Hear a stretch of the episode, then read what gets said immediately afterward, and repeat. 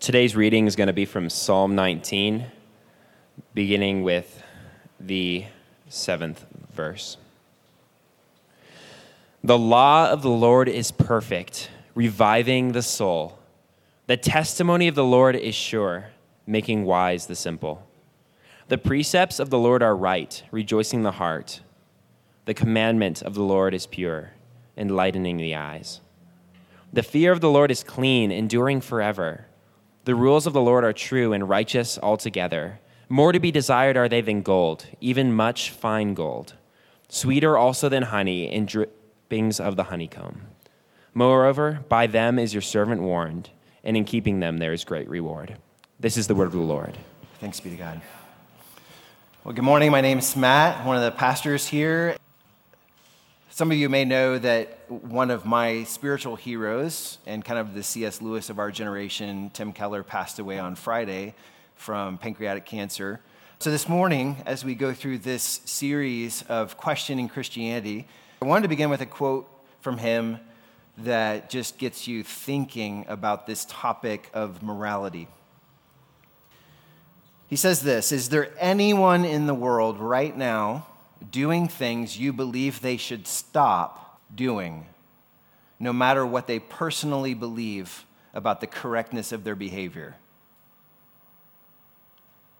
And what this question is getting at, if you would say yes, these people in this culture, or maybe even our own culture, practice this or do this, or I think they're like guilty of this. What you're saying is you believe in objective morality. That is, that there is a standard outside of ourselves that we are all held up to, that it's an absolute for everyone, everywhere. It's a universal. So, this morning, as we talk about morality from Scripture, we're going to look at the source of morality, the essence of morality, the foundation of morality, and the implications of morality. So, by source of morality, I mean, where did morality come from? As an idea, as a concept, is it just a social construct? Is it something that the divine gave to us? Where did this come from? And as we've done, I want us to look at a couple different theories of where this came from. And by the way, had a great question throughout the different weeks of like, why are you spending so much time giving us the wrong answers and not just telling us what Scripture says? And my short answer to that is we have a new blog post up on our website. You can go to resources and scroll down past the messages, and there's like a four page answer there of why we are taking this much time and energy to kind of show, in contrast to the Word of God, the gospel, here's what many of our neighbors believe. And we're talking about it not to make fun of them, not to say that they're stupid, not to say that they're immoral or bad people. We're saying these are just different views. And where do those views logically lead? And we can compare them in a way that I think is even handed, is humble, and is fair. Okay, so where did morality come from? And here's a couple different theories. From the theory of evolutionary natural selection, it goes like this Humans who were good and kind and altruistic and patient, and we could list off these different qualities that we recognize as good, we would say they were more likely to survive because of these good traits, and therefore that, that those traits that we wouldn't even think of morality at the, at the time got imprinted in the genetic code because these are the people that are reproducing. According to this theory, our sense of right and wrong became embedded in our biology because right worked better and helped us survive and be healthier than wrong. Um, interestingly enough, the biggest critics of this theory, other than Christians, are, you ready for it? They're naturalistic evolutionists. Okay, so Richard Dawkins, one of the premier writers, scientists around evolutionary biology, wrote this famous work entitled The Selfish Gene. And he argues that if there's one trait that's imprinted in human DNA, it is selfishness. I mean, remember, this is survival of the fittest. This is dog eat dog. This is every man for himself. And so other biologists now, other evolutionists look at this and say, well, it, it's not really every man for himself because we've learned this group evolution where we realize if my selfishness is directed toward the preservation of my kin or my people, my tribe, that we together, even if I'm sacrificing my life, like in war or something, I'm preserving the genetic code of my family, which can then be passed on. Again, Tim Keller says this For the sake of argument, let's just say that loving altruistic behavior helped our ancestors survive, and so the brain chemistry that makes us feel that that is good behavior to do is with us today. Does the fact that this behavior was practical in the past constitute a moral obligation, not just a feeling, that we must do it now? And he says, Of course not. See, even if it's true that our genes tell us to play nice, to be kind, to be patient, to be loving, that is not the basis for morality. Biology cannot impose a moral obligation. In philosophy, this is called Hume's law. And the idea is if all you have are factual, non moral statements from science, you cannot, from those factual, non moral statements, derive or infer morality. It's called the is ought problem because it's like this it's just, just because something is does not mean you ought to do anything about that. So science can say this is true, but it cannot say you ought to do anything. It can only describe what is. So if morality doesn't come from our nature, like our genetic code, others propose, and most people propose, it mainly comes from nurture instead of nature. So you have a couple different theories here, and I'm just going to mention two popular ones. One is called relativism. And you have cultural relativism, and you have more personal or individual relativism. And if you don't know, the idea of relativism is there is no objective overriding absolute standard for us to abide by. Instead, morality comes from either the prevailing views of culture, like everyone just knows this is true now, or from the individual just saying, I have the right to determine right and wrong for me. And by the way, if you travel at all, or if you're simply aware of other cultures, you know that this is, in a sense, true that you travel halfway around the world and what people over there, wherever over there is, would say the unpardonable sins of our culture are very different than the unpardonable sins of Western progressive culture like Denver. They're almost complete opposites. Okay? What's considered right one place is considered wrong here. What's considered wrong here is right over there, and vice versa. Okay? So the standards shift from place to place, but also you note that the standards shift from time to time. Like what we believe as a society right now is very different than what society believed even 10 years ago, let alone 50 or 100 or 500 years ago. This shifts over time. So everyone says, like, see the relativism, there's no standard. Taken to an extreme, it sounds something like this. This is from the writings of Christian Smith. I don't know that people like terrorists, what, what do they do? It's not wrong to them. They're doing the thing they think is the best thing they could possibly do, and so they're doing good. I had this discussion with a friend recently, and she's like, but they're still murdering tons of people. That just has to be wrong. And I was like, but do we have any idea if it's actually wrong to murder tons of people? Like, what does that even mean? So you could say that the people who are terrorists are born into cultures where it is taught that it's all right and necessary and really important for them to kill a bunch of people. Okay, and we get our backs up because we are, you know, we are far more enlightened than that. But that is cultural or personal individual relativism.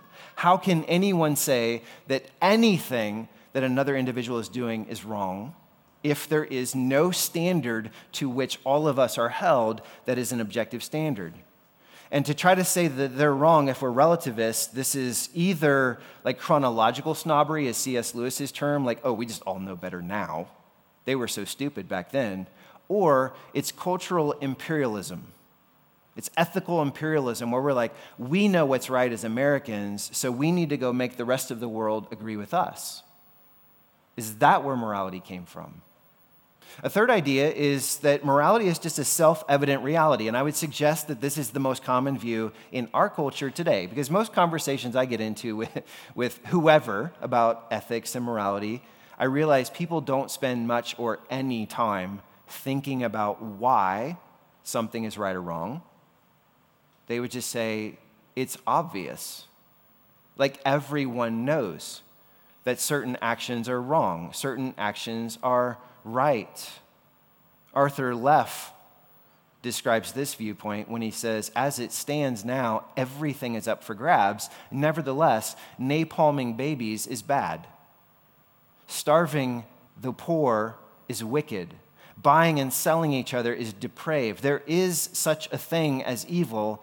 Altogether now, says who? God help us. Do you hear what he's saying? Like, we just know that, like, dropping bombs on babies and killing innocent people and not standing up for the poor, we all just know that that's wrong. Says who? Well, I don't know. We all just know that human rights exist. Few people can defend why they believe, what they believe about good and evil. They just say it's obvious. Again, except that it isn't. Again, travel to another place or another time and there is no consistent standard across cultures or across time about what's even been self evident. What's obvious to you is not obvious to people 10, 100, 1,000 years ago. What's obvious to you is not obvious to people in Afghanistan, Albania, Algeria, Argentina, or Azerbaijan. So we come to a fourth view, and that is that the source of morality is an eternally good God.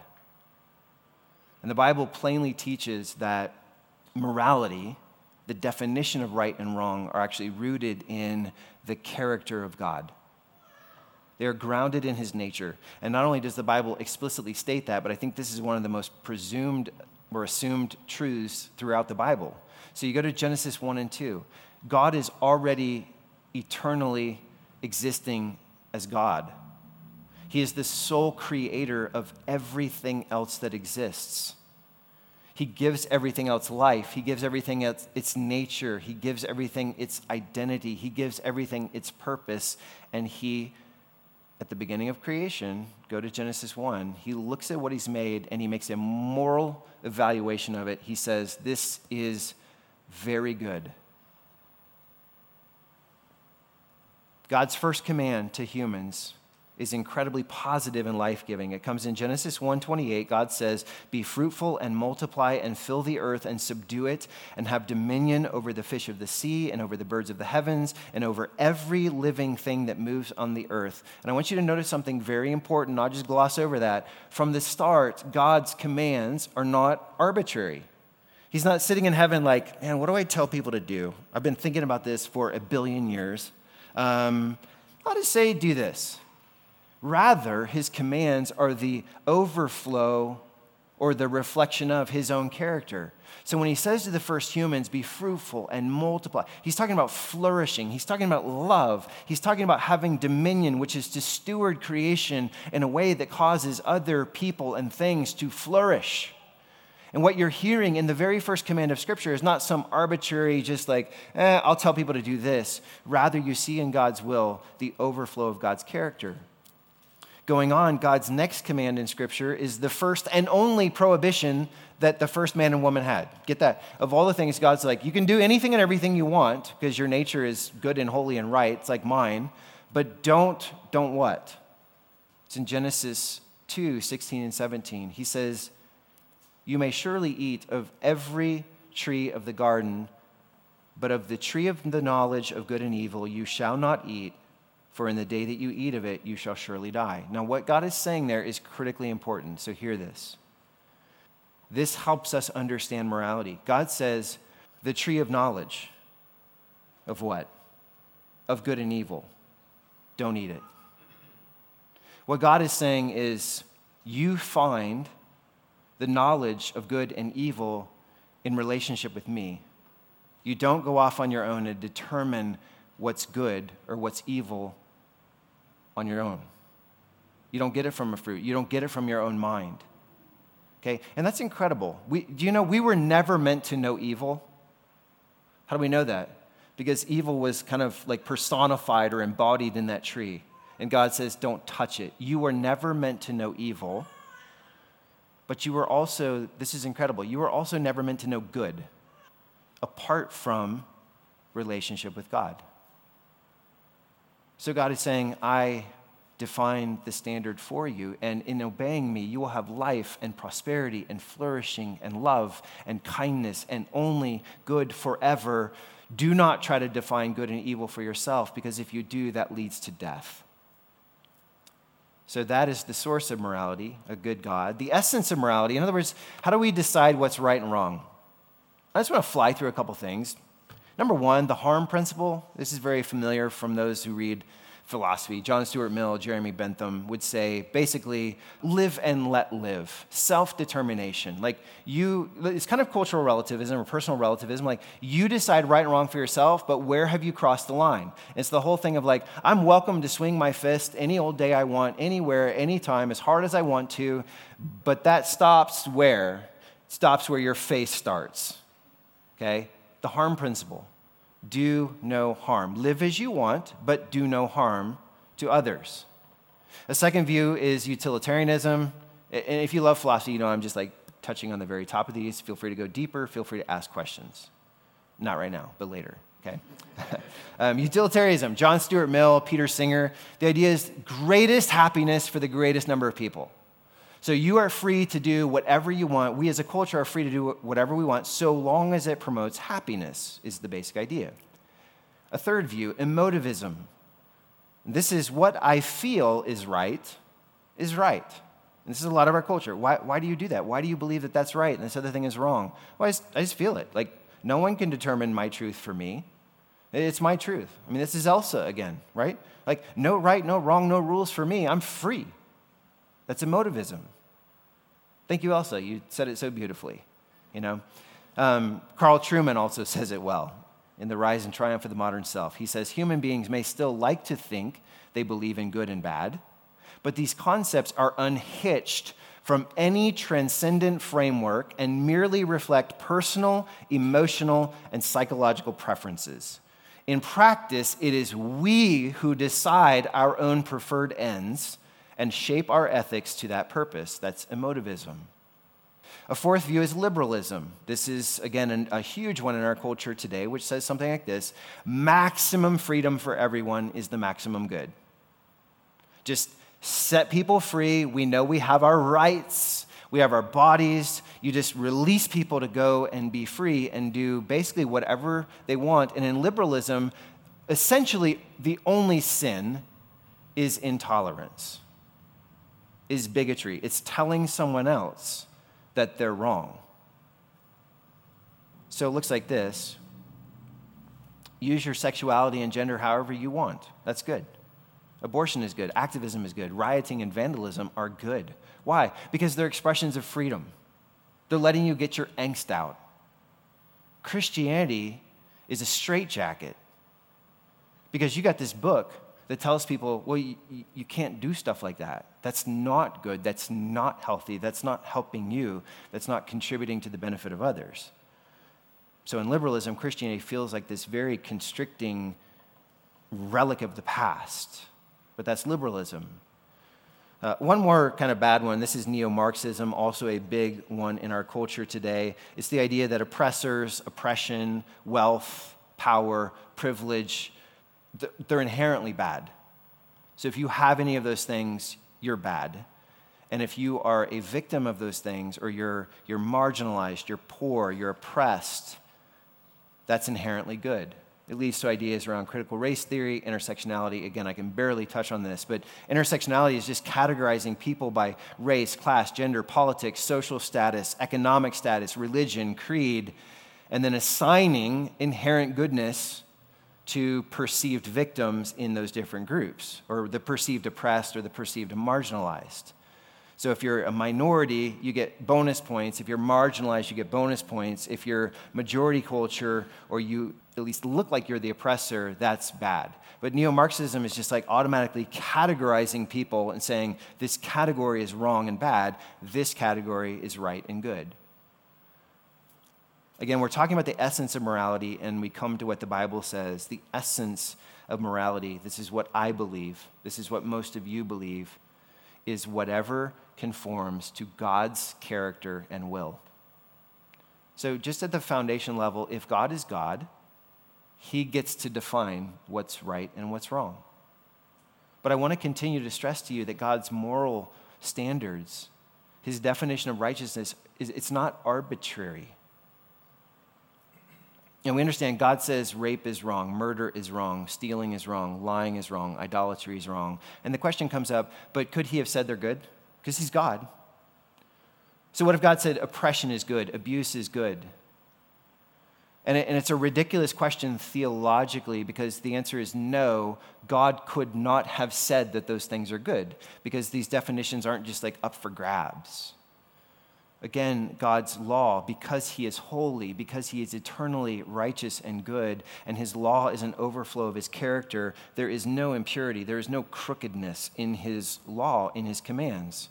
Psalm 119, 137 says, Righteous are you, O Lord, and right are your rules. Why are His rules right rules? Because A, he's God, and because B, he is eternally righteous in himself. And if his commands, if his law are an overflow or a reflection of his character, then his law is only good, family. The Apostle Paul says it this way in Romans 7, verse 12. He says, The law is holy, and the commandment is holy and righteous and good. Why? Because God is holy and righteous and good. And I forgot to bring this here this morning, but you all know like what a construction level is. Like a long rod, various lengths, and has a bubble filled with fluid. And when you get that bubble, like right in the middle, like your, that picture you're about to hang on the wall, like should be level. And I think of it like this like God's standard is a level. And you're like, well, could he have put the bubble over here? And it's like, well, well, no, because by nature and according to the laws of the way God designed it and just the way our world works, when the thing is level, the bubble's in the middle. So, so God can't monkey with that and be like, well, let's put the bubble over here and just like hang everything crooked, and I'll call that straight. Like by definition, a level is level because that bubble seeks to be in the middle. Okay? That is the essence of morality is that God doesn't leave us guessing what's right, what's wrong. He reveals himself, He gives us His moral law. If you want to know how to live, know that book in your hands, or at least that thing that you're scrolling through on your iPhone, hopefully, what you're scrolling through right now. Know the Word of God. know the Word of God because He's saying, here's the way, walk in it. This is life. This points you to the character of God. Now, third main point is the foundation of morality. And here's what I mean by this what is morality based on? Or how could we possibly know what is right, what is wrong? What's the right standard? Because I've just gone through a bunch. What's the right standard? Is it the harm principle, do no harm? Is it maximize happiness? Is it maximize freedom? Is it don't ever judge anyone? Is it side with perceived victims against perceived oppressors? There's a couple problems or a couple questions that thoughtful people are having here, right? It's like, well, number one, who's right? Who's right? Who's wrong? These models are contradictory, so they can't all be right. I mean, by definition, many, many people think that they are right and they are completely wrong. And I mean about the very nature and essence of morality. That's a problem. That's a question. Um, another big question is once you've decided on a model, who gets to define the terms? So take the harm principle, which, which I largely agree with. I think it's good. Like, don't harm someone else. I'm, we're for that as Christians, right? Don't harm other people. But take any issue in our culture today and be like, okay, don't do harm. So, abortion. Are you harming someone when you say, don't get rid of that unwanted child? Or are you harming someone by getting rid of that unwanted child? Who's doing the harm? Or something as simple as identity, which we talked about a couple weeks ago who's doing the harm here? The person who says, you can be anyone or anything you want to be, including someone who is living opposite of your biology? Or is the, the person doing harm who says, You are who God says in the Bible you are? You see, it's not that easy to just say, Do no harm. And I say, Sure, maximize happiness and minimize pain. That's great. Like, I'm, I'm for that. The Bible's filled with pleasure the things that God invented for our pleasure, it's, it's, it's mind blowing. But, but doesn't your definition of happiness change as you mature? Do you ever look back on things that you did as a previous iteration of yourself and be like, that was really stupid? Like, and, and it made me really happy, but it was unhealthy. Okay? Like if I set my boys free for themselves, I don't, I don't know, like we had a big ice cream party for our kids' school, and Marty got all these toppings. And one of these toppings you can get at Costco now is like these big pouches of Lucky Charms marshmallows, like just the marshmallows. And my boys, if, if it was like, hey guys, like just find breakfast, we're gonna get ready for our day, like I would find, come out and just find them like stuffing their faces with just bowls full of marshmallows and, and then vomiting the rainbow in the kitchen, okay? So happiness, sure. But do you look back and see that happiness is not an ultimate standard? And I look at oppressed and oppressor, victim, perpetrator, discrimination. I think there's slipperier terms, there's more gray, there's more nuance as the daily news proves out. So it's hard to determine who has the right foundation for morality that all the rest of us are supposed to follow. Because if naturalistic evolution is correct, we are here by complete accident. So, how can anyone possibly argue that anything is right or wrong? Zachary Broom says, How can a purposeless, non moral process produce a moral basis for life? It can't. It doesn't. So the moral relativist pops in and how can you say anything is right or wrong? Like going back to that sick quote about napalming baby, how can you say that anything is wrong? That's what the person that looks at the terrorist and says, well, that's not wrong for them. Who's to say that murdering a bunch of people is wrong? I don't want that as a basis for morality. So, my question is what do we need to know to determine the right basis or foundation of morality?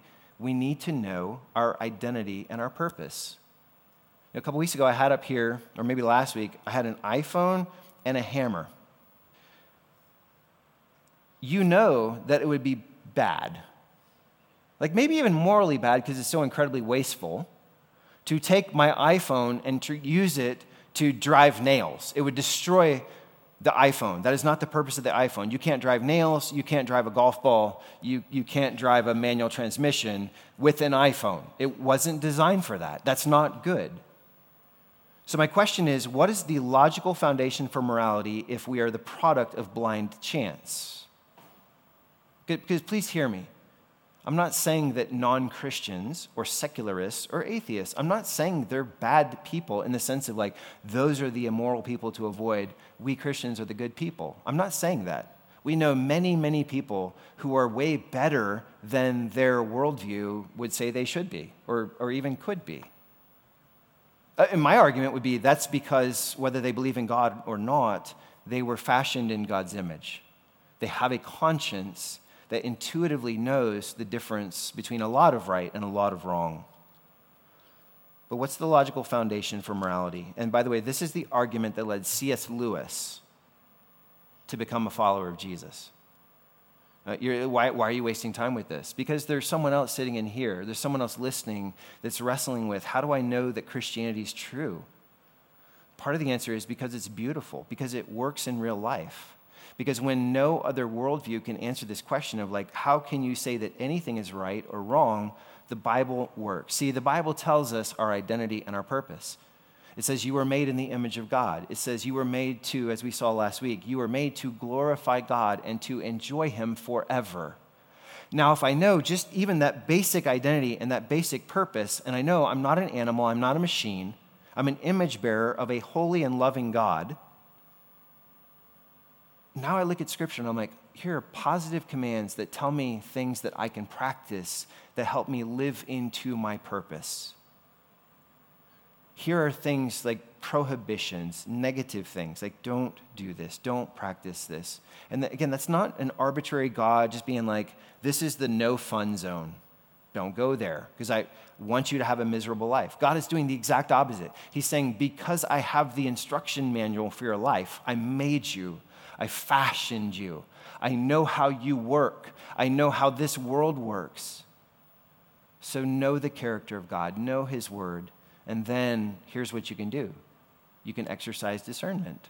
Or as Jesus Himself said, you can judge right judgment. Discernment's good, folks. I know our culture says it's bad even to make a determination that certain things are wrong or right, but we use the Word of God as a lamp to our feet and a light to our path, and we can discern. Next, we can define what's harmful. We can define it because now we know if I was made for this, then what things stand in the way of that or protrude into that or, or undermine the foundations of that? And that is harm. Other things are good. We can put in perspective healthy versus unhealthy happiness. Like God wants you to be crazy happy. He wants you to be crazy satisfied and fulfilled ultimately in Him. But He's, again, He's filled His world with good things. And now we can look at like this happiness is, is this godly happiness. Where does this happiness lead versus this happiness? And we can, again, we can discern healthy versus unhealthy pursuits of happiness we can recognize proper restraints to our freedom because the best freedom is not absolute, unlimited freedom to do whatever I want. Like, it's the right restrictions that lead to health and to flourishing. And we can see there's no such thing as my truth. There's truth, there, there's a level, but you can't hold your level like this and be like, well, that's, that's my level. Well, it's not level. Your level's not level. Let God change you so that your level is level.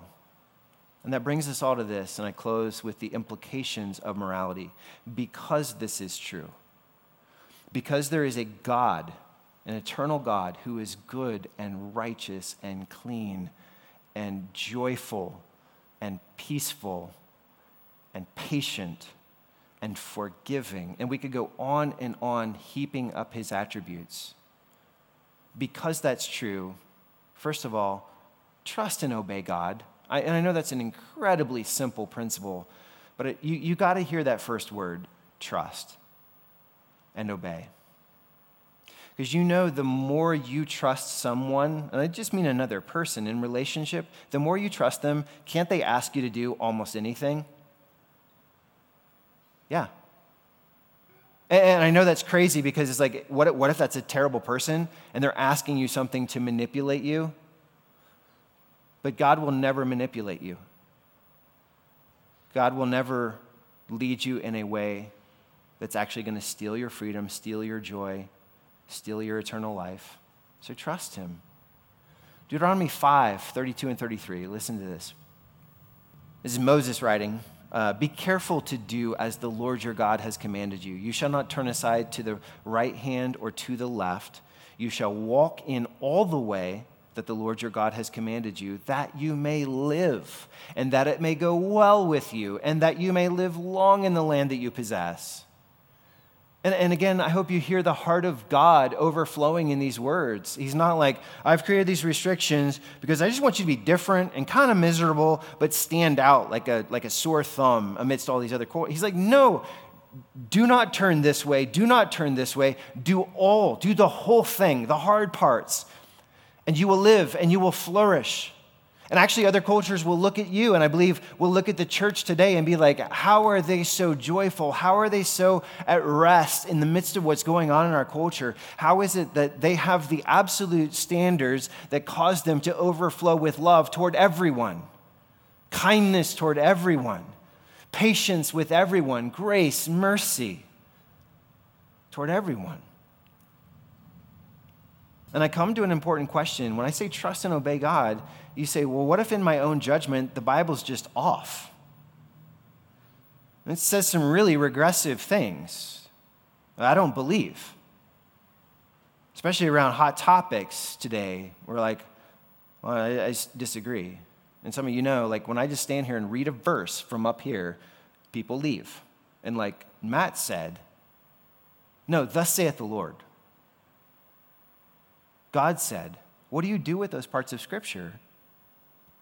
when you bump into them, and I bump into them, where I'm like, I don't like that. I wouldn't have said that that way. And I say, first of all, trust God. He made you according to his plan. He wrote your owner's manual. He wants only good for you. In the Garden of Eden, when he's like, do not try to determine right and wrong for yourself, it's because he loved them and He loves us. trust and obey God. Trust and obey when it makes perfect sense and when it doesn't. Trust and obey when you agree and when you disagree. By the way, I, say this all the time, but when you obey and you agree, that's not obedience. It's just like, I, I agree. When you're like, that rubs me the wrong way, I don't know what to do with this, but I know God, and I'm going to trust God's heart, and I'm going to do what He says. I'm going to have hard conversations, but, but kind conversations when things are culturally unthinkable, but the Bible says, I want to trust and obey God. Secondly, live a life of confession. And this is so important because the more you love God's law, like the psalmist says, it's not just like, here's your law, I'll try to do it. He's like, I love your law. Why? How, how could you possibly say, I love your commandments, I love your statutes, I love your rules? Well, the David understood because this is a revelation of your character. And when I read, when you say, don't do this and do this, and I, I, I do it in faith against my own will, and I find joy in that. I find contentment in that that I didn't think was on the other side of that obedience. I'm like, man, I love this. God cares for me. God cares for you. But I'm saying the more you're trying to do that and love his law and understand it and see his character reflected, you will see more sin in your own heart. And like Marty and I talk about this all the time. Like, I feel like the longer I walk with God, I feel like a more sinful person. I don't think that's objectively true, but I sense that. And I want to live a life of confession of God, I see this attitude. I see this impatience. I see this ungraciousness. I see this pride. I see all these things. And I want to bring them to you and magnify this part of your character that is patient and merciful and forgiving and reconciling. So live a life of confession. And then finally, hope in and live out the gospel. See, the gospel, paraphrasing, Tim Keller, he said something like this. He said, uh, The gospel is that you were so sinful that Jesus had to die for you, but you're so loved that Jesus was glad to die for you. And I want us to understand this about Christianity the same God who made the rules that you don't like, the same God who said, by its very nature, breaking the rules living life apart from me leads to spiritual death. Hear this part. That same God became man in the person of Jesus of Nazareth and put himself on the hook for our sin. Like, yes, that's the way the world works. When we break the law, we earn death. The wages of sin is death. But the same God who said that came to this earth and said, Put their sin on me. Let me take it. Why did Jesus die? It wasn't for his own sins. The Bible says he became sin for us who knew no sin so that we could become the righteousness of God. That's a part of our moral truth. We don't have Christianity apart from that gospel truth that yes, there's right, yes, there's wrong, yes, we've all done the wrong and failed to do the right, as we confessed earlier in this same service. But hope in the gospel.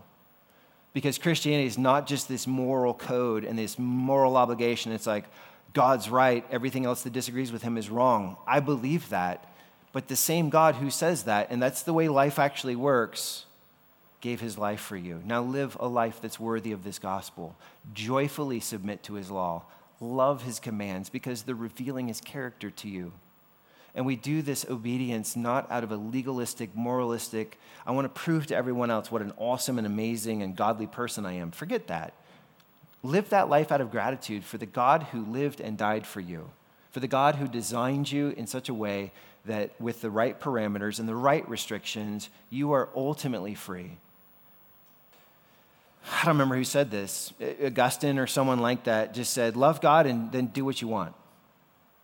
That's oversimplistic, okay? But if you truly loved God, you could do anything you wanted because your desires and your, your morals, your ethics would be shaped by the character of God. And we want, family, we want our lives to be a prophetic witness to the truth and the beauty, not only of the gospel, but of the law of God. This is our sense of morals. God is the foundation. God tells us right and wrong. We live to please him because he gave himself for us. Let's pray.